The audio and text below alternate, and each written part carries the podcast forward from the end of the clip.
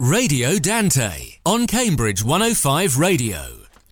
Benvenuti, questa è Radio Dante, la prima trasmissione trilingue a cura dell'European Cultural Center La Dante in Cambridge.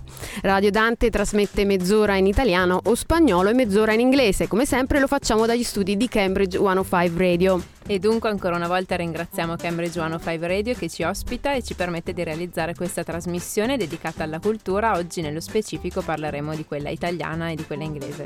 E a tenervi compagnia per circa un'ora oggi saremo ancora noi, Gilda Notarbartolo, Marcella Franzini e Margherita Perco. Ciao ragazzi, come va?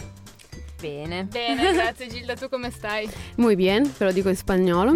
Oggi addirittura ci stiamo godendo un po' di fresco dopo giorni e giorni ininterrotti di caldo torrido che sembra incredibile, ma ha raggiunto anche Cambridge. Infatti io direi che ultimamente qui a Cambridge non potrebbe andare meglio, con queste temperature altissime e propriamente estive, decisamente poco inglesi. Infatti abbiamo passato delle giornate terribili in ufficio col sole negli occhi, senza riuscire a vedere il computer, ma siamo sopravvissute e siamo qua per raccontarvelo. Anche i ricci che abitano nei cespugli vicino alla Dante stanno bene, possiamo confermarvelo. Nonostante il caldo, appunto, li abbiamo idratati un po' con l'acqua e quindi sono salvi anche loro. Diciamo la verità, la vita scorre più facile sotto il sole. Per molti di noi italiani a Cambridge è una vera gioia, soprattutto per una napoletana doc come te. Sì, io sono proprio felice. Sapete, qui nel Regno Unito non si avevano temperature così calde da lontano 1976, quando si ebbe un'estate torrida ed arida con circa 16 giorni consecutivi sopra i 30 gradi. Al momento però secondo me abbiamo battuto tutti i record con almeno 3 se non addirittura 4 settimane di sole senza pioggia. Sì, ho letto anche che nel 1995 ci sono state temperature altissime, addirittura nel 2003 il 10 agosto si sono raggiunti 38 gradi e mezzo. Una temperatura del genere risulterebbe intollerabile anche ad un italiano. Davvero. E allora ragazze, dai, restiamo in tema. Oggi parleremo proprio di come sfruttare al meglio questo periodo dell'anno, ma prima di lanciare la prima canzone ditemi un po' come pensate di trascorrere le vostre vacanze estive, perché io per esempio tornerò a casa in pianura padana, nel caldo, a farti mordere dalle zanzare, senza mare, con la tristezza. No, però dai, sono sicura che come me avrai la possibilità di andare un po' in collina, prendere un po' di fresco e riposarti un po'. Esatto, l'unica gioia. Esatto. Io tornerò nel mio caro bollente sud. Guys, sarò per un paio di settimane sulla piccola e coloratissima isoletta di Procida, al mare naturalmente. Non avevo alcun dubbio, Gilda. Allora cominciamo così, parlando di vacanze, ascoltiamo insieme Un'estate al mare di Giuni Russo.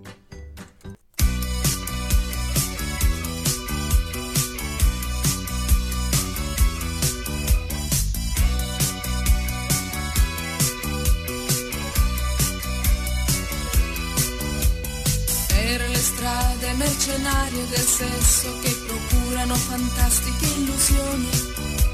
Senti la mia pelle come vellutata, ti farà cadere in tentazioni.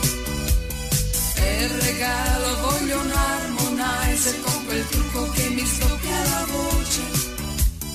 Quest'estate ce ne andremo al mare per le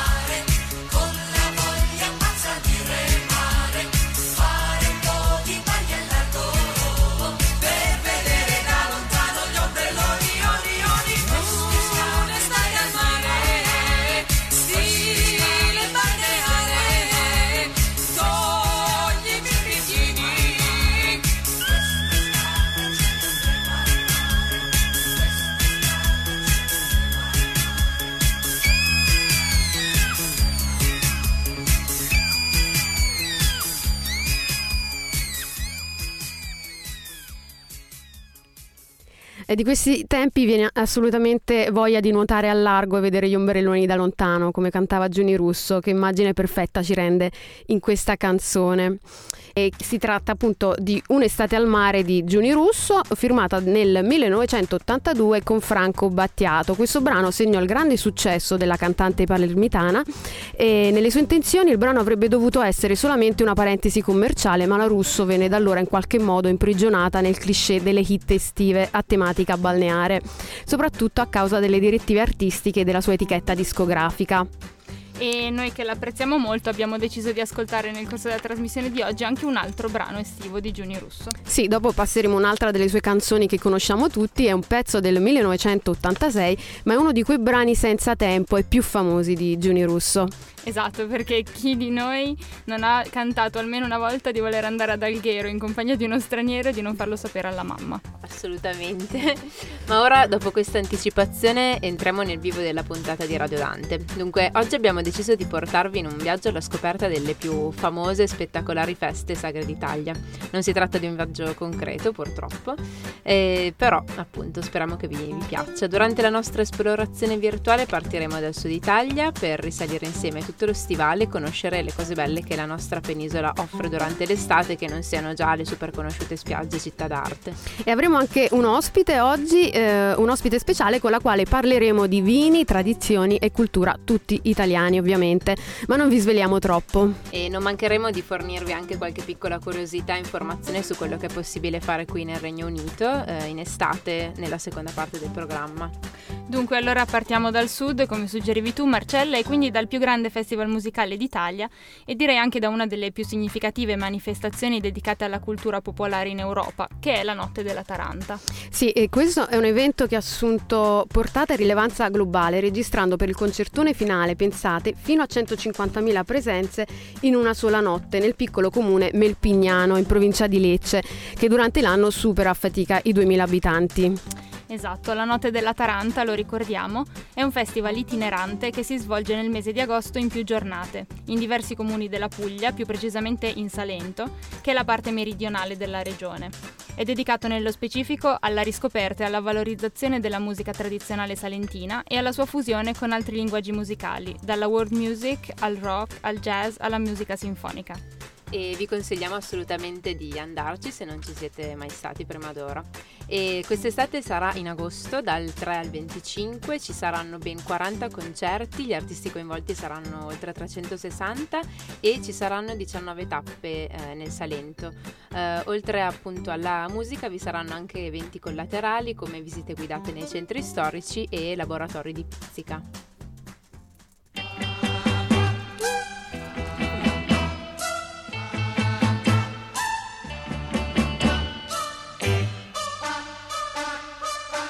Abbronzatissima sotto i raggi del sole, com'è bello sognare abbracciato con te.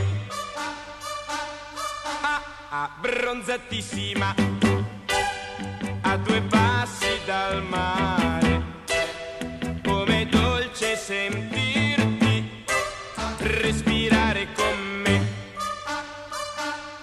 Sulle labbra 2 dolcissime, un profumo di salsedine, sentirò per tutto il tempo di questa estate d'amor, quando il viso tuo nerissimo tornerà di nuovo pallido, questi giorni in riva al mar non potrò dimenticare. Abbronzatissima sotto i raggi del sole, a 2 passi dal mare, abbracciato con te.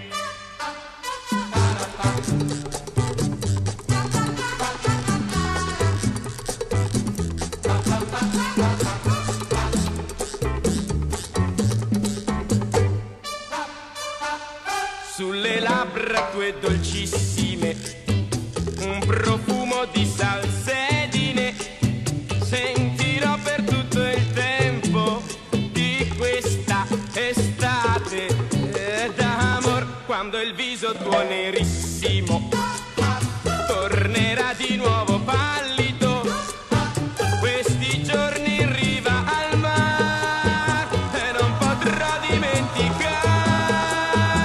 Ah, ah, bronzatissima sotto i raggi del sole, a due passi dal mare, abbracciato con te. Abbronzatissima. E questa era Abbronzatissima di Edoardo Vianello, che è un classico considerato una canzone simbolo degli anni 60 italiani. Musica di Edoardo Vianello, testo di Carlo Rossi dall'album del 1963 Io sono Edoardo Vianello. E ragazze, dunque continuiamo a salire lungo lo stivale italiano. Sì, oggi stiamo parlando del festival e di eventi musicali che si tengono nel periodo estivo in Italia, appunto. Abbiamo detto della Notte della Taranta, che suggeriamo vivamente a chi ci sta ascoltando. Noi ci siamo state, come dicevamo tra noi mentre andava la canzone, ed è un'esperienza assolutamente meravigliosa e coinvolgente. Quest'anno il festival inizia il 3 di agosto e parte da Otranto, e poi appunto è un festival itinerante, quindi si sposta in varie città salentine come Corrigliano d'Otranto, Nardò, Ugento, ovviamente anche Lecce, Castigliano dei Greci, e poi si arriva a Melpignano, che è l'ultima tappa, la tappa in cui c'è il concertone che si tiene nell'ultimo giorno del festival, il 25 di agosto. E data ormai la grandissima notorietà dell'evento in tutta Italia, questo concertone viene anche trasmesso sui canali Rai, per esempio l'ultimo del 2017 è stato trasmesso su Rai 5. La caratteristica direi più originale, più innovativa, è la presenza di un maestro concertatore, ovvero un artista che viene invitato, che cambia ogni anno, e viene invitato a reinterpretare i classici della tradizione musicale locale, lavorando con un gruppo di circa 30 tra i migliori musicisti del Salento, insieme ad ospiti eccezionali del panorama nazionale ed internazionale. Sì, nel corso degli anni questo ruolo è stato ricoperto da cantanti e musicisti italiani ed internazionali famosi come Ludovico Einaudi, Goran Bregovic, Giovanni Sollima e Carmen Consoli e Raffaele Gualazzi. Quest'anno ci sarà invece una maestra concertatrice. Esatto, il suo nome è Andrea Mirò e lei è direttrice d'orchestra e polistrumentista, con una formazione classica che spazia tra diverse forme d'arte, dalla musica al cinema e passa anche per il teatro. E bisogna dirlo che se ci sono così tanti spettatori al concertone, anche perché la Puglia in quel periodo attrae tantissimi turisti, è una destinazione molto amata dagli italiani in estate ma anche dagli stranieri, e la bellezza del Salento, sia quella delle sue spiagge che delle sue città, è ormai conosciuta e nota a tutti. Insomma, siamo sicure che molti di voi saranno lì quest'estate. Una piccola curiosità però la dobbiamo dire sul tarantismo. Ragazze, sapete cos'è?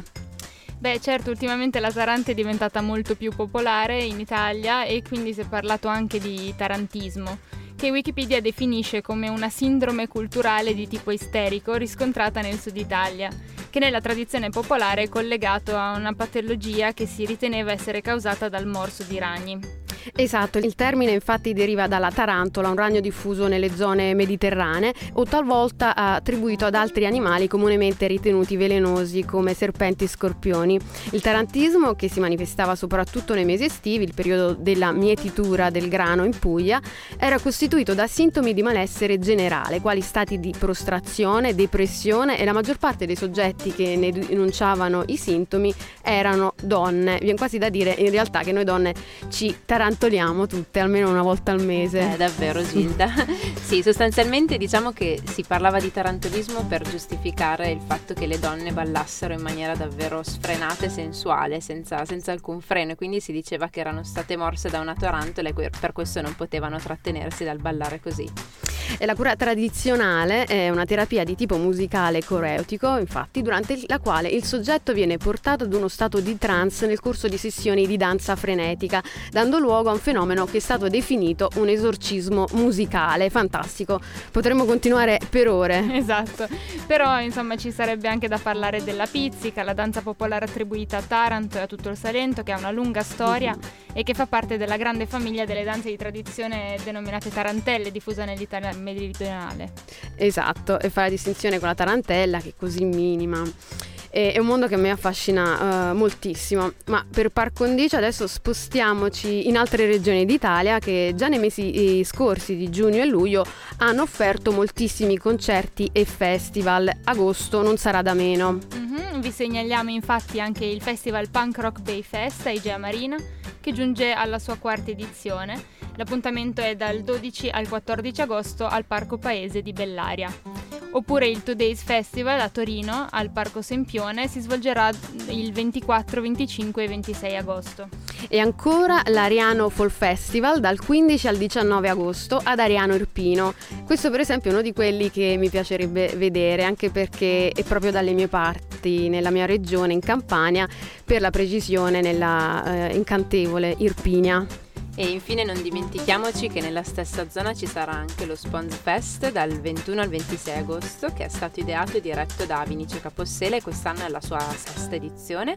Il fest si svolgerà a Calitri e in 5 comuni vicini, sempre nella zona dell'Alta Irpigna.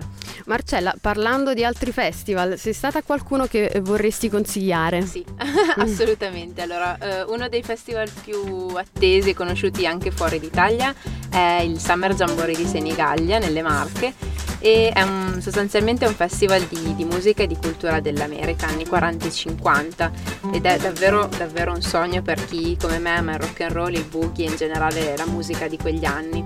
Diciamo che la sensazione quando si arriva a Senigallia è davvero di trovarsi catapultati indietro nel tempo, perché tutti, non solo i frequentatori del festival, i musicisti, ma persino gli abitanti della città sono vestiti a tema, quindi è tutto un tripudio di camicie hawaiane, vestiti a pois, fasce nei capelli, e poi la maggior parte dei partecipanti al festival sono dei fanatici di quell'epoca e di quelle musiche, hanno addirittura i tatuaggi con pin-up o marinai e soprattutto hanno macchine targate Cadillac o Corvette, hanno davvero uno stile pazzesco. Ne ho sentito parlare, ci sono nell'ambito di questo festival anche un mercatino vintage, una sfilata d'auto d'epoca, giusto? Sì, non parlarmi del mercatino vintage perché ci spenderai veramente tutti i miei soldi. Esatto, non abbiamo detto ancora le date in cui si svolgerà il festival quest'anno, sarà dall'1 al 12 agosto e ve lo raccomandiamo caldamente.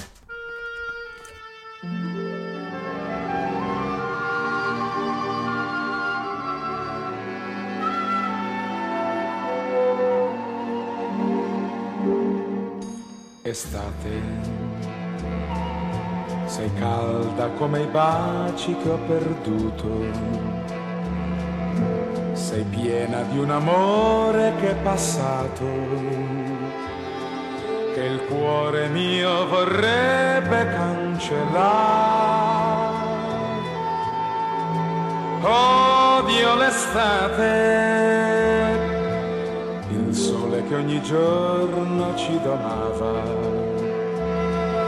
gli splendidi tramonti che creava,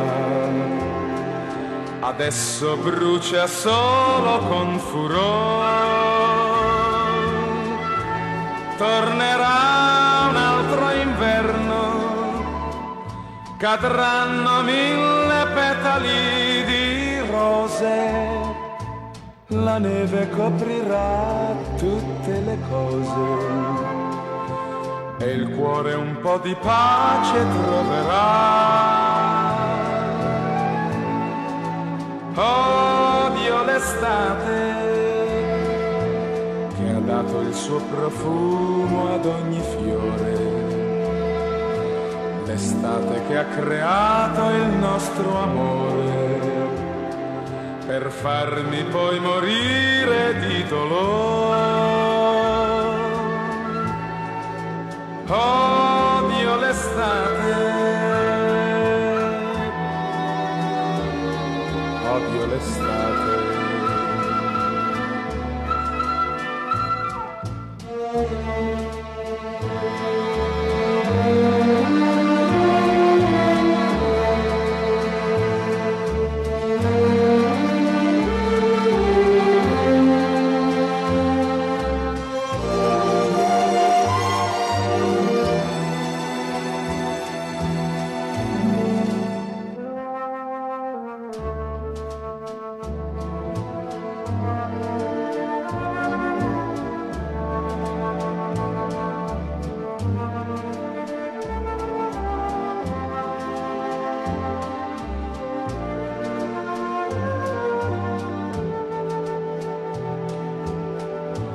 Tornerà un altro inverno, cadranno mille petali di rose, la neve coprirà tutte le cose e il cuore un po' di pace troverà. Odio l'estate, il suo profumo ad ogni fiore, l'estate che ha creato il nostro amore, per farmi poi morire di dolore. Odio l'estate, odio l'estate.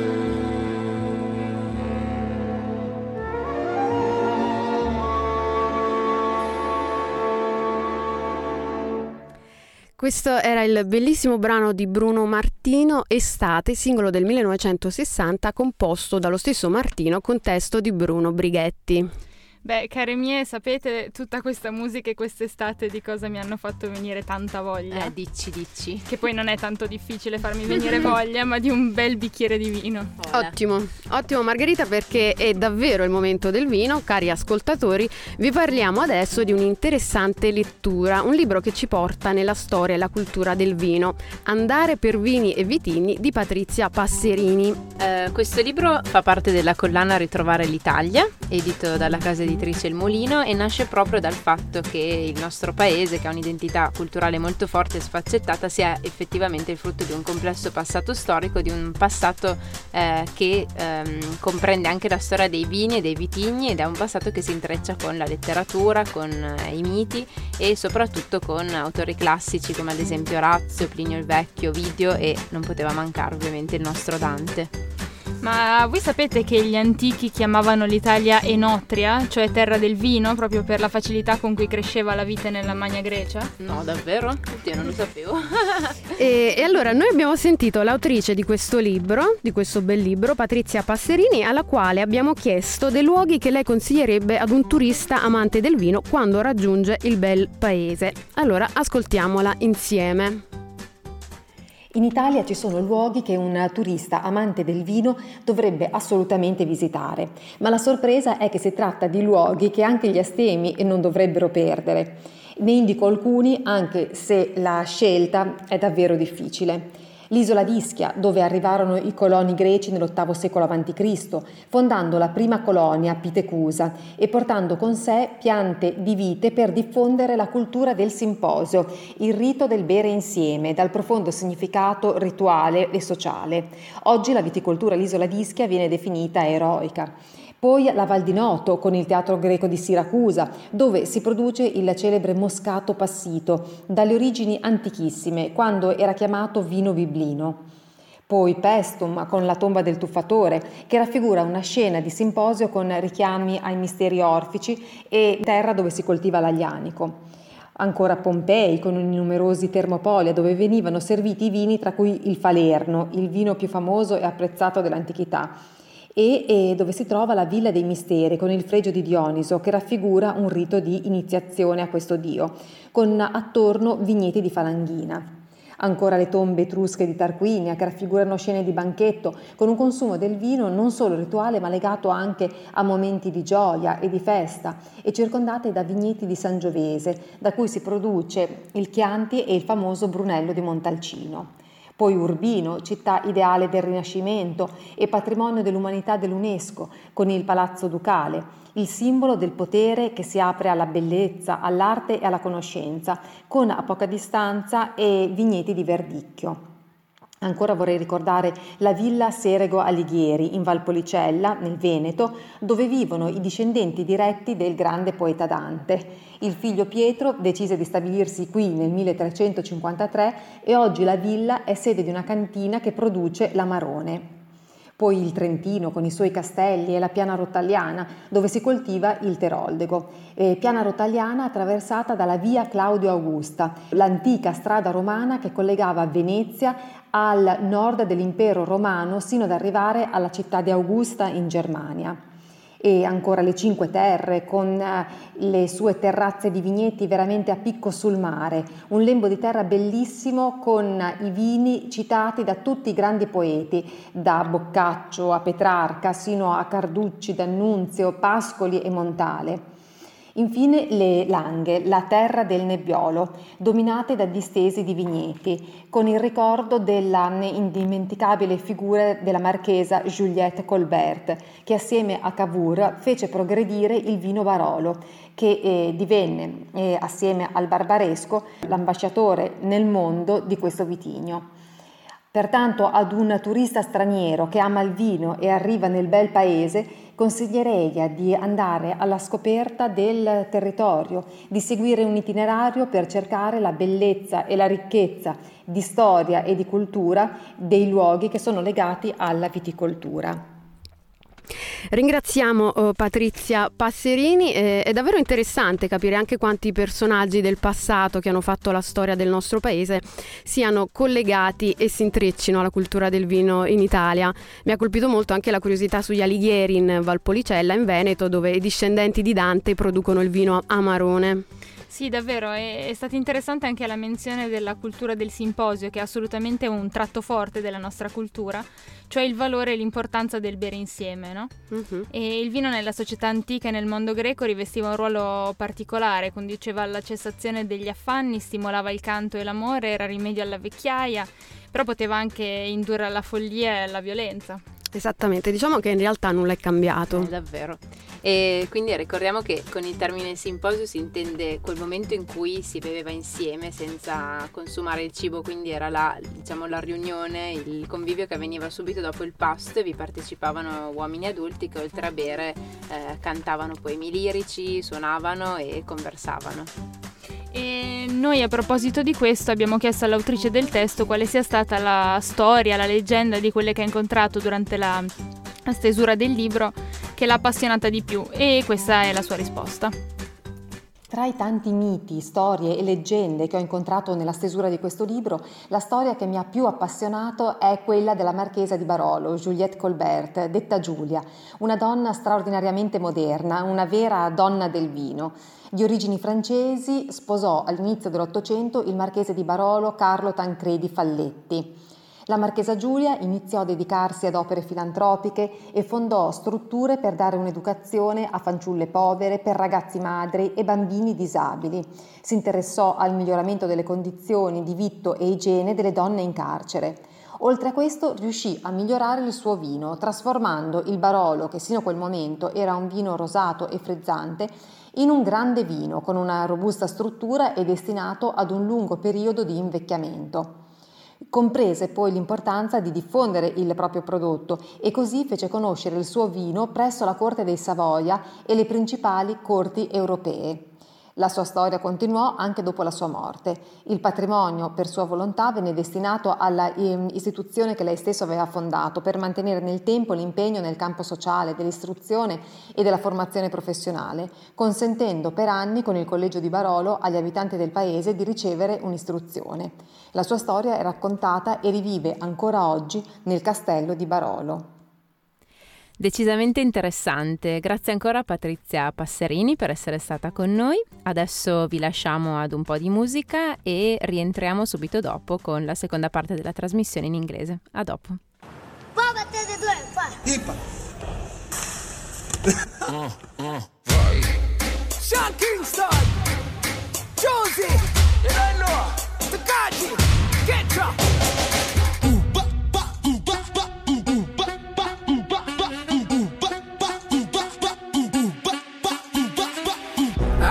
Solo voglia di staccare, andare altrove, non importa dove, quando, non importa come. Avevo solamente voglia di tirarmi su, per non pensarti e poi lasciarmi ricadere giù. E allora andiamo al mare, in mezzo a un temporale, quando la pioggia cade, cadi tu. Cercavo un mare calmo e ho trovato te.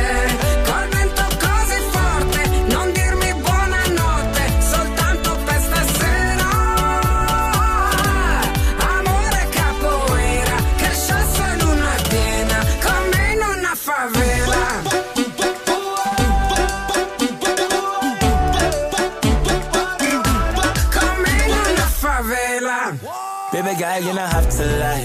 I can see it in your eyes. You've been down and out for too long.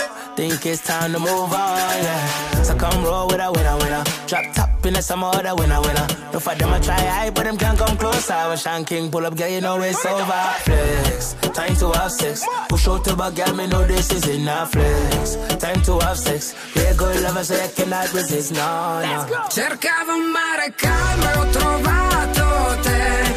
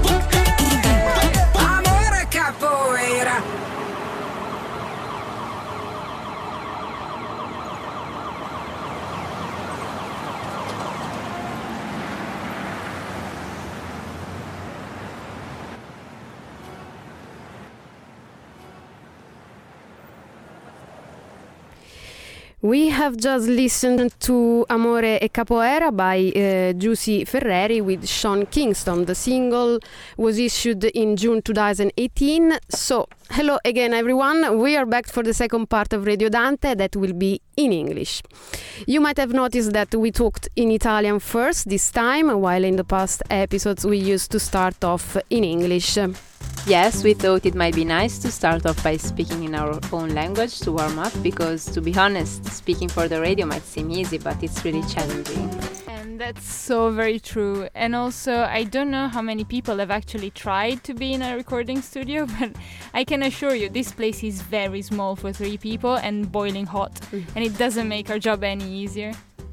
Yes, and we were talking before about how Italian summer is different from the British standard summer in terms of temperature and weather. But this year's summer in Cambridge is making me question everything. I mean, it hasn't rained in weeks. Yes, and English people in Cambridge look very confused in the past few days. Yeah, and not only English people. Imagine those who came here to escape the heat in the south of Europe and found themselves caught up in this heat wave. About that, a fun fact I learned by reading The Guardian. Apparently, the UK does not have an official definition for heatwave. Really? That's weird, considering that all Italian news talk about in summer heatwave after heatwave, and they give them mythical and threatening names too. Yes, like Caronte, Nerone, Flegetonte. Exactly, they are quite scary, aren't they? So, Marge, what did The Guardian say? Well, apparently, the Geneva-based World Meteorological Organization defines a heatwave as a period during which the daily maximum exceeds by 5 degrees normal temperature for more than 5 consecutive days. Yeah, and I've heard that on the news that last month could be among the 5 warmest, driest and sunniest June since 1910. It was definitely warmer than Italy in these past few days. I guess Britons might have to think twice before going on holiday to other countries this year. It really looks like nice weather has moved here this year. That's perfect then, because in this episode we are going to discuss events that take place in the UK in summer and that are definitely worth checking out. But first we are going to listen to another song that we really love, Spiagge by Renato Zero, a great Italian singer and showman, and we hope you will enjoy it.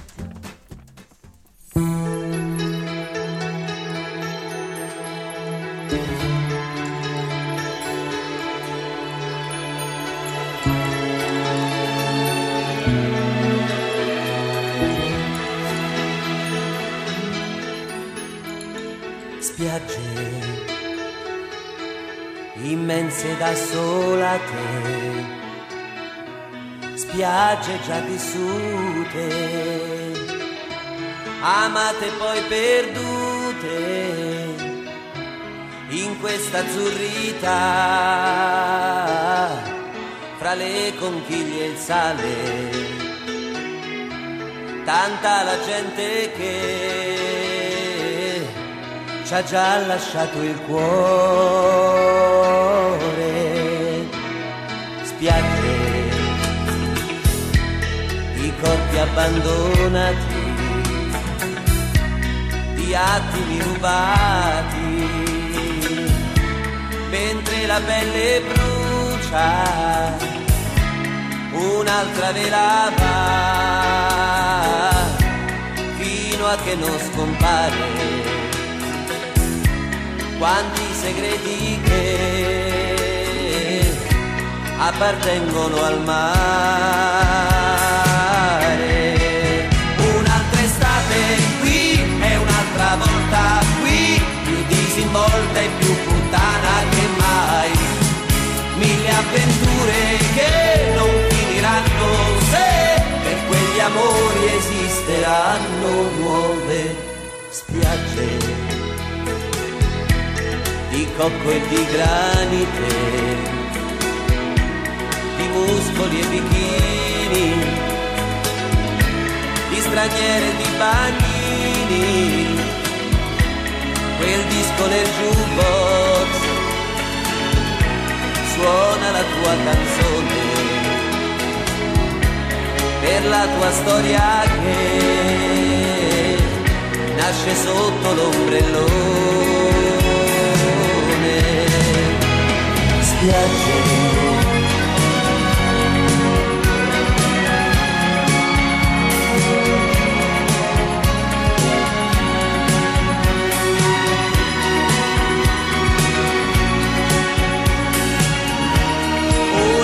velava fino a che non scompare,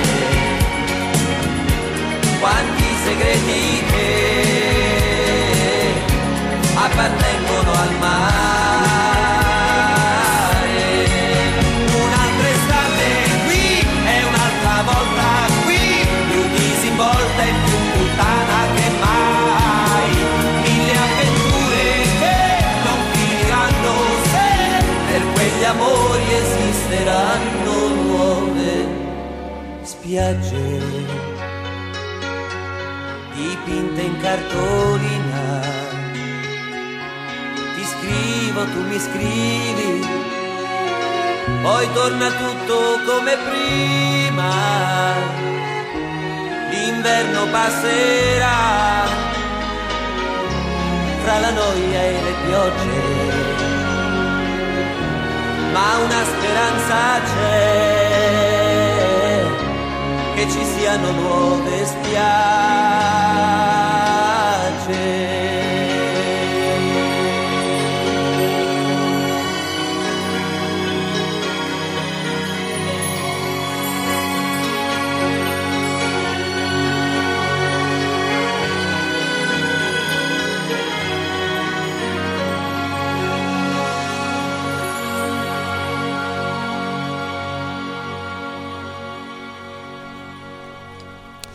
And this was Spiagge by Renato Zero from the 1983 album Calore. This song was a big hit in summer 1983 and it talks very poetically about beaches and summer flings. So we put together a nice selection of the best events that take place here in summer, drawing from our personal experience and from suggestions we received by English people who, by the way, don't sound very thrilled about spending the summer in their home country. True, they are definitely used to traveling abroad in summer on a quest to find the nicest beaches and weather in Europe, which, to be honest, is perfectly understandable because everybody needs some vitamin D. I totally agree with you on that, Margherita. But there are some pretty cool events going on in different parts of the UK, and I mean, they are great. They are very British, so you don't get them anywhere else. I agree, and we are gonna give many ideas to whoever is thinking about visiting the UK and not only staying in London, as many people actually do. Yeah, exactly. There's so much more. So one thing I really think we cannot ignore when we talk about events in Britain are music festivals. Because, I mean, I think almost every town has its own, and they're great, and they're really... There is an attention and appreciation for music here in England, for young and new and diverse kinds of music that we don't have in Italy. That's right. Only this summer we had how many music festivals in Cambridge? We had the Strawberry Fair, the Midsummer Fair, and the Sounds Green will take place on Wednesday evenings all through July at the Cambridge University Botanic Garden. Yeah, and don't forget the Cambridge Fall Festival that is going to be from the 2nd to the 5th of August, and it is one of the longest running fall festival in the world. It has been held each year since 1965 and it attracts around 40,000 people, many of whom return year after year.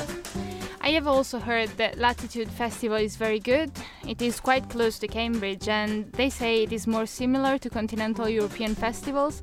It offers a comprehensive bill of musicians, bands and artists, but also elements of theatre, art, comedy, dance and literature. And apart from the very famous music festivals like Glastonbury, Reading and Leeds, Tea in the Park in Scotland, I think you can find interesting festivals in every important city. Yes, for example, Parklife in Manchester or Edinburgh International Festival, which brings top-class performers of music, especially classical music, theatre, opera and dance from around the world to perform, and it takes place from the 3rd to the 27th of August. And again, Download Festival for rock and heavy metal music in Leicestershire, in the Midlands, the Isle of Wight Festival and so on. I mean, the list is so long. You're right. After all this talking about music, I say it's time for another song. The next one we are going to listen to is Quanto Tempo Ancora by Biagio Antonacci, a song that I personally love. His voice is so unique and the lyrics so sweet and romantic. I hope you'll enjoy it.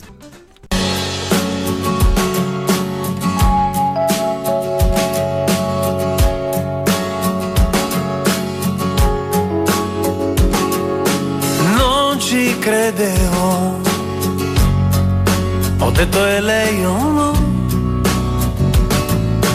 tra tanti amici, non ti aspettavo qui, solita sera, la solita tribù, tu che mi dici, stai sempre con i tuoi e ti accompagna un'emozione forte e ti accompagnava ancora la solita canzone, na na na, na na na. Ma quanto tempo e ancora ti fai sentire dentro, quanto tempo e ancora rimbalzi tra i miei sensi, quanto tempo e ancora ti metti proprio al centro, quanto tempo e ancora mi viene da star male, sento che se te ne vai adesso io potrei morire, che se te ne vai adesso ancora tu l'amore.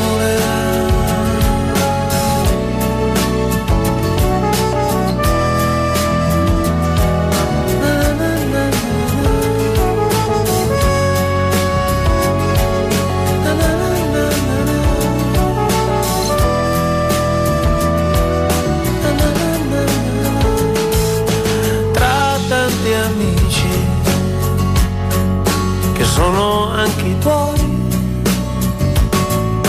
guardali bene, non cambieranno mai, saluti e baci, poi prendi e te ne vai, sì, forse è meglio, così non mi vedrai, poi ridere, poi prenderti un po' in giro, fingere davanti a tutti di aver dimenticato. Ma quanto tempo è ancora ti fai sentire dentro, quanto tempo è ancora rimbalzi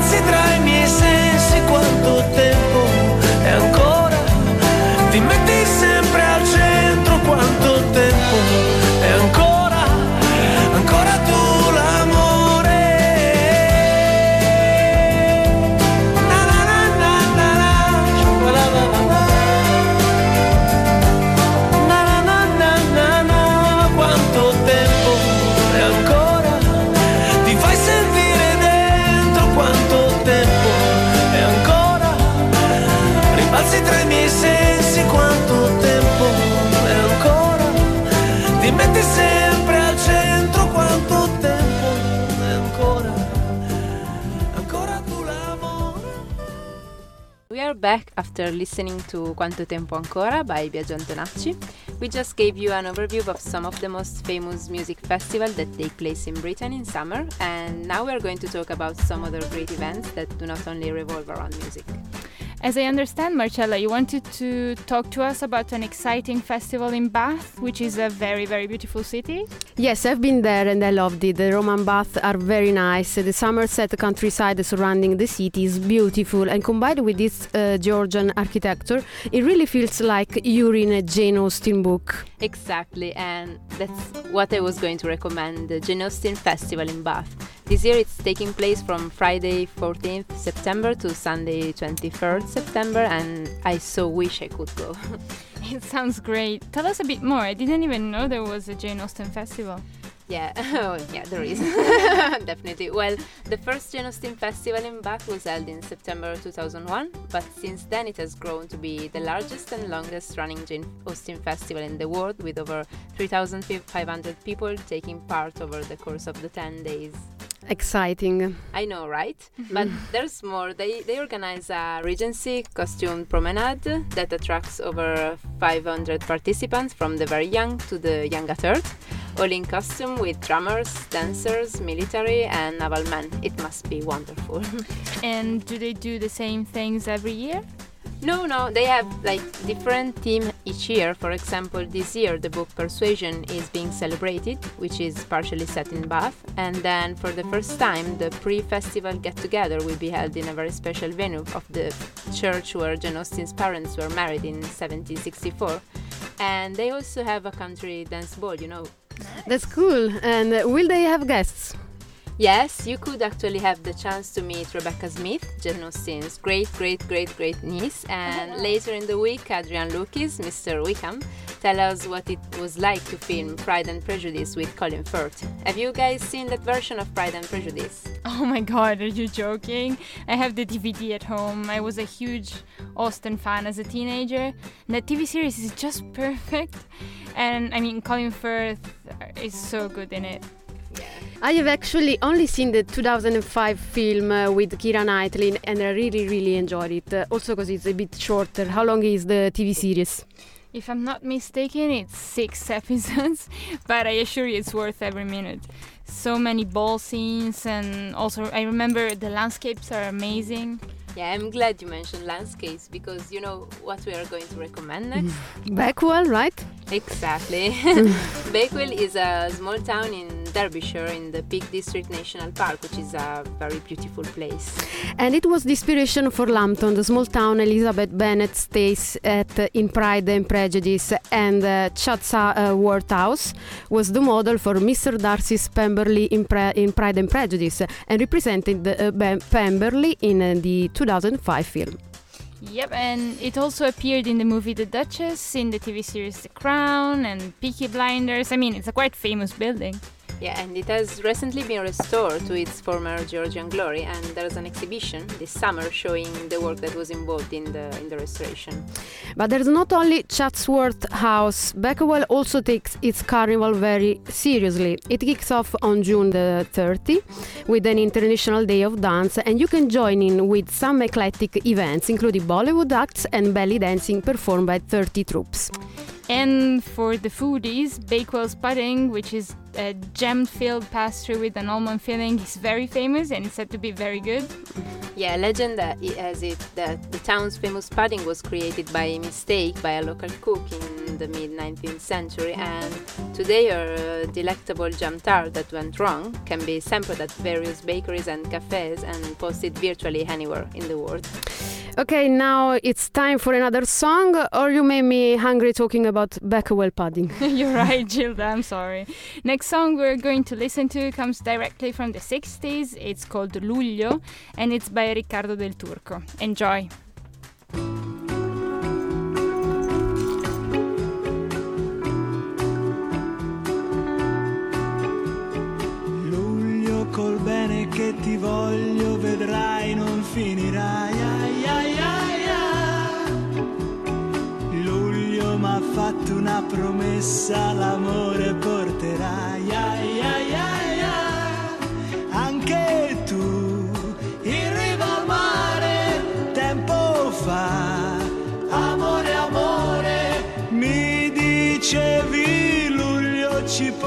mia fortuna, poi non ti ho vista più.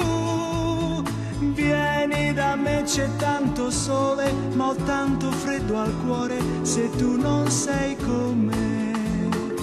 L'ullo si veste di novembre se non arrivi tu. Luglio sarebbe un grosso sbaglio non rivedersi più. Ma perché in riva al mare non ci sei, amore, amore? Ma perché non torni? È luglio da 3 giorni e ancora non sei qui. Vieni da me, c'è tanto sole, ma ho tanto freddo al cuore se tu non sei con me. Luglio stamani a mio risveglio non ci speravo più. Luglio credevo ad un abbaglio e invece ci sei tu.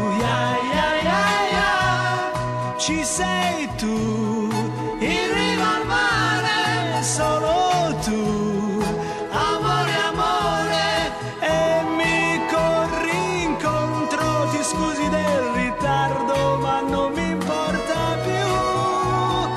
Luglio ha ritrovato il sole, non ho più freddo al cuore perché tu sei con me.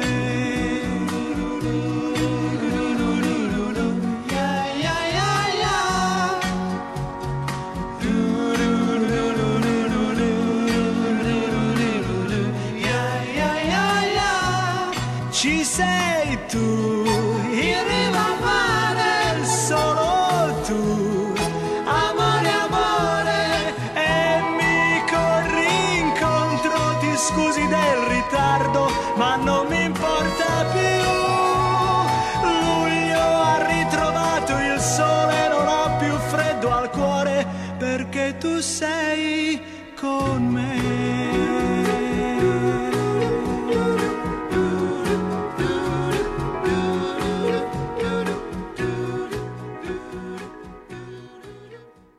And we are back after this old song that every Italian obviously associates to the month of July. It was Luglio by Riccardo Del Turco, released in 1968. This song was a huge success when it came out, peaking at number 12 in the ranking of best-selling singles in 1968. It also won a Gondola d'Oro at the International Music Exhibition in Venice the same year.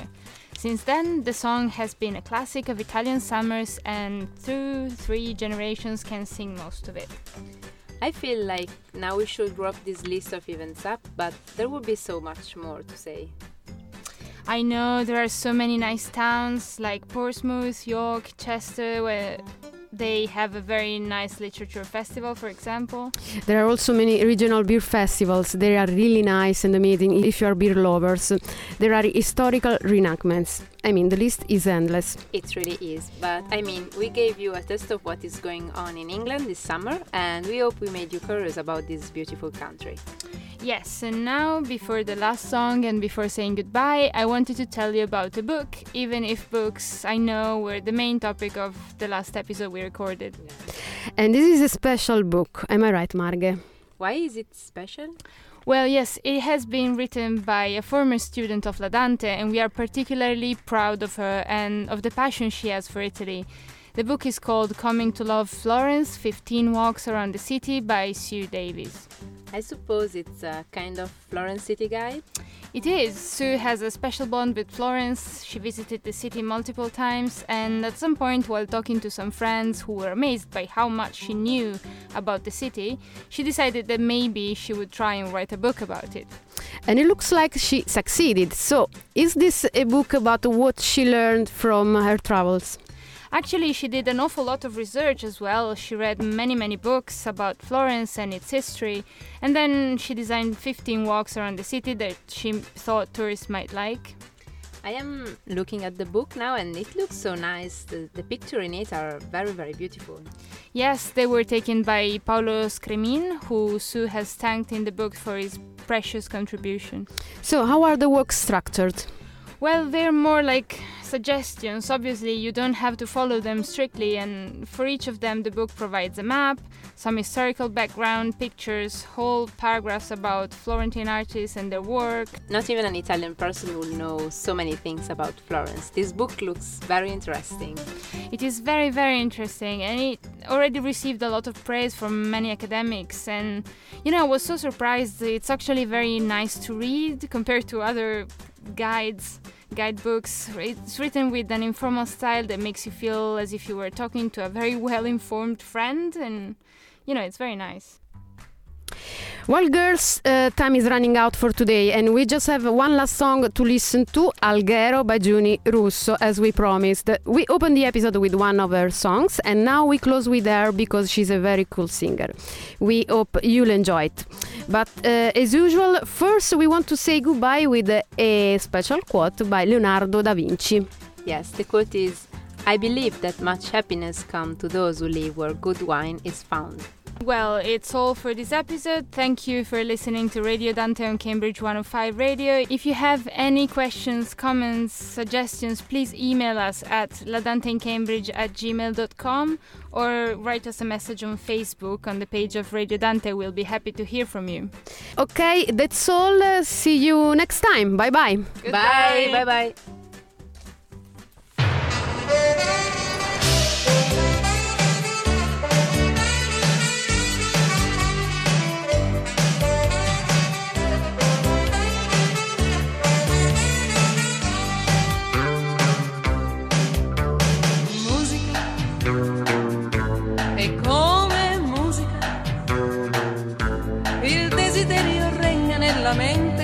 Senza voglia di tornare. Musica